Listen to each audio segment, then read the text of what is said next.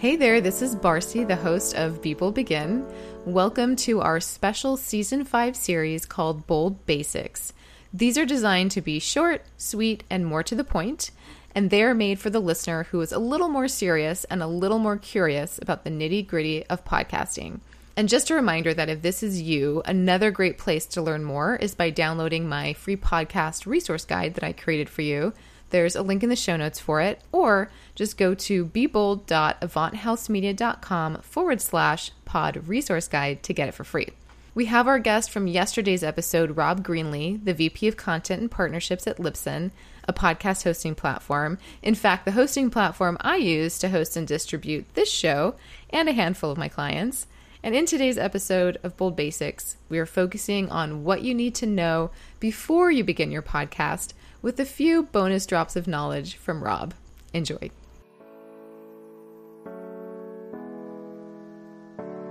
So, there's a lot of talk about how difficult it is to stand out as a podcaster these days. Not like uh, when you were starting and there was just 12 of you. but, and, and there's a lot of talk about pod fading, which, for those of you who don't know, that basically means you're losing steam and you want to quit your show if you have a show.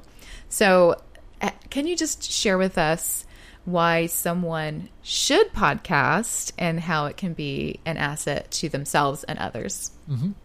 I think the first thing you have to think about is is uh, why you're podcasting and what your what your goals might be with with doing so. And I I think focusing on, especially at the beginning, focusing on what you want to do and what your topic area that actually inspires you and keeps you motivated, gets you excited.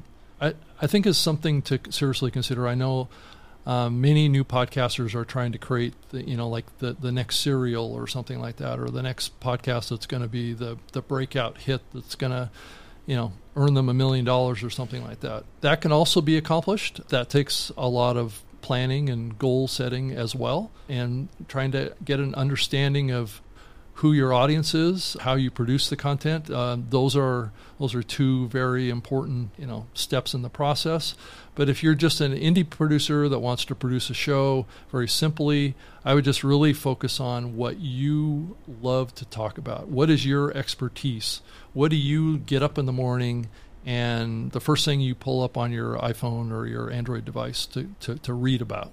What is that thing that sets you on fire? And and the reason I say that is more about creating regular content because if you're a podcaster, what you need to do is create content on a regular basis. Generally, just focus on what you're creating, how you're creating it, how is it compelling. And I think more and more audio quality is important. And Barcy, I think you're a great example of this. You really focus on quality production. You really focus on uh, what the content is, and I think you're a good example of of what needs to be done out there with uh, podcasting. And I think you will also uh, probably admit that it's not easy to create a show that people want to listen to. And and that's that's where the rubber hits the road on this. A, a lot of shows start, they produce a couple of episodes, just like you said, pod fade, because they didn't really have a plan. They didn't really have an idea of what they were going to do. They maybe ran out of things to talk about because they weren't doing something that was really part of their core of who they are. Uh, and what their career is, what their goal mm. is, what their brand is, what the company is that they're trying to do it for, or what the consulting services that they're trying to offer. It just wasn't aligned to keep it um, something that was uh, worth doing. So I think that's the number one thing. And then take that, wh- whatever that is, and create a create of a um, kind of like a keyword strategy behind it too. What are the keywords that will drive attention? To whatever that topic is, and then that's what you build your marketing around. Uh, whether it be search engines, whether it be your metadata, whether it be your show titles, whether it be your artwork, all these things are important for audiences to discover your content uh, and, and, have it be something that they see and they connect with right away. It is complicated, but what I'm hearing is know what you're talking about, be passionate about it, make sure it's something that you are in love with so that other people know how to fall in love with it and have a plan. Right. It's knowing knowing enough about what you want to say and why. The why I think is really important. I talk about that in almost every time I present. I bake it in because it, it starts there. And if you forget, because it might change as you grow, then it's time to look at it again and go, well, why am I, why am I getting up to do this now? Maybe it's changed. Yeah. And is Right. there still value Right. to give, or do I need to stop and start the next why? And and that's okay too. It's totally fine to Mm-hmm. Yeah. end a show and start another one. I would say that that's that's going to be your experience. Um, what you start with, wh- whatever your idea is. I, I'm not saying that you have to write up this extensive business plan for your podcast. What I'm saying is just get get a concept together that has Yeah. some cohesion to it, that makes sense to you and makes sense to someone else, and then start building on that. Start building on based on that concept, and what you'll find is that you will get more input on that um, as you build it out.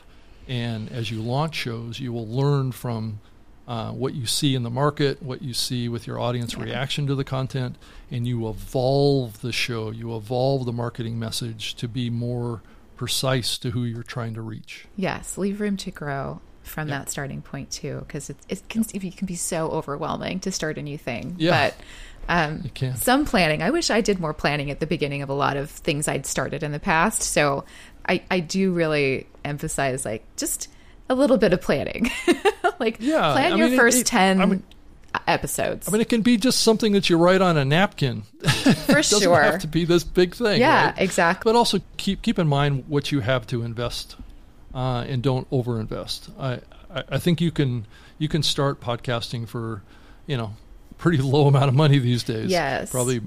I think there is some investment that you need to make into the the infrastructure of doing. it. Agreed. Definitely know what your budget is. Even if it's ten dollars a week, if that's your budget, then know that that's your budget, and and then ask yourself, what can I do for ten dollars a week? And do I just start by buying a microphone, and then that that's my mm-hmm. one investment this month, and then I'll just do some more planning until my next forty dollars comes around. Like, just know what it is to help you understand what steps you can take. And then that being said, on the creative side, if you're like, okay, I have no money, which has been my case many times with projects I wanted wanted to start, but the idea I felt was still there. The next question is how can I adjust the content to fit the box, the parameters, the the barriers? And if it means you start on an app where you're talking on your your really expensive cell phone that has good audio, you know, and those are your first 10 episodes, you can do that Yeah. and and then Yeah, upgrade later. Just make sure that your infrastructure is good. Like you own your RSS feed. Own your RSS feed. That's the one thing I'll say to things like that. There's a lot of tools out there now to Yeah. be aware of, but that's something Yeah. I want to point out too.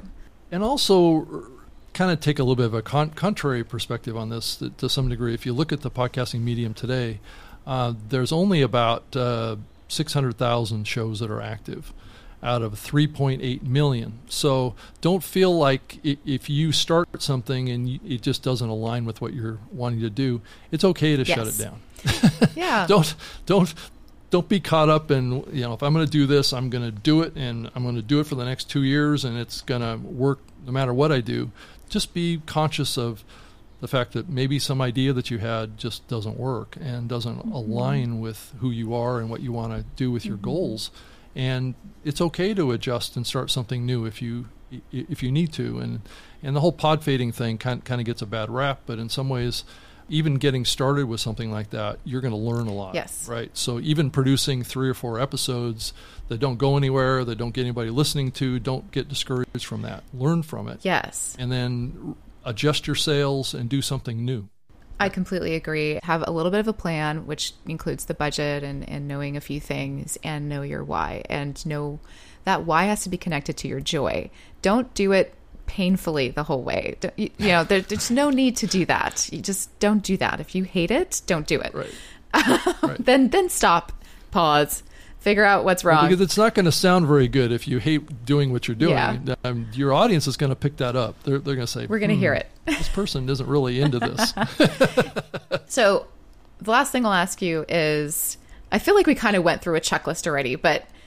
do you have something very basic like what what do you think are the first like 5 things someone needs to do? Well, I would say that the the first one is what we just talked about. I would say the the getting of a microphone is probably a little bit further down the list. I would get other stuff together of what you need, the, the, the branding of the show, the artwork, all this kind of stuff. The microphone part of it is like nuts and bolts, right? I mean, it's it's you know you can get you know an ATR 2100X or you can get a a um, Samson Q2U um, for less than 100 bucks and plug it into your your laptop or your computer or um, your Mac or whatever, and you're basically good to go. Yeah. Then, then, it's just a matter of getting getting some recording software right. that you need, and you can use Audacity, which is free, or there's a variety of other uh, software applications out there. I use a, a, software platform that's pretty inexpensive called SoundForge. It's made by Sony, and then I also use a leveling software called Levelator that's free. So you basically record your podcast. Maybe you do some editing. Maybe you do some cutting and pasting of segments into it, and then you run it through.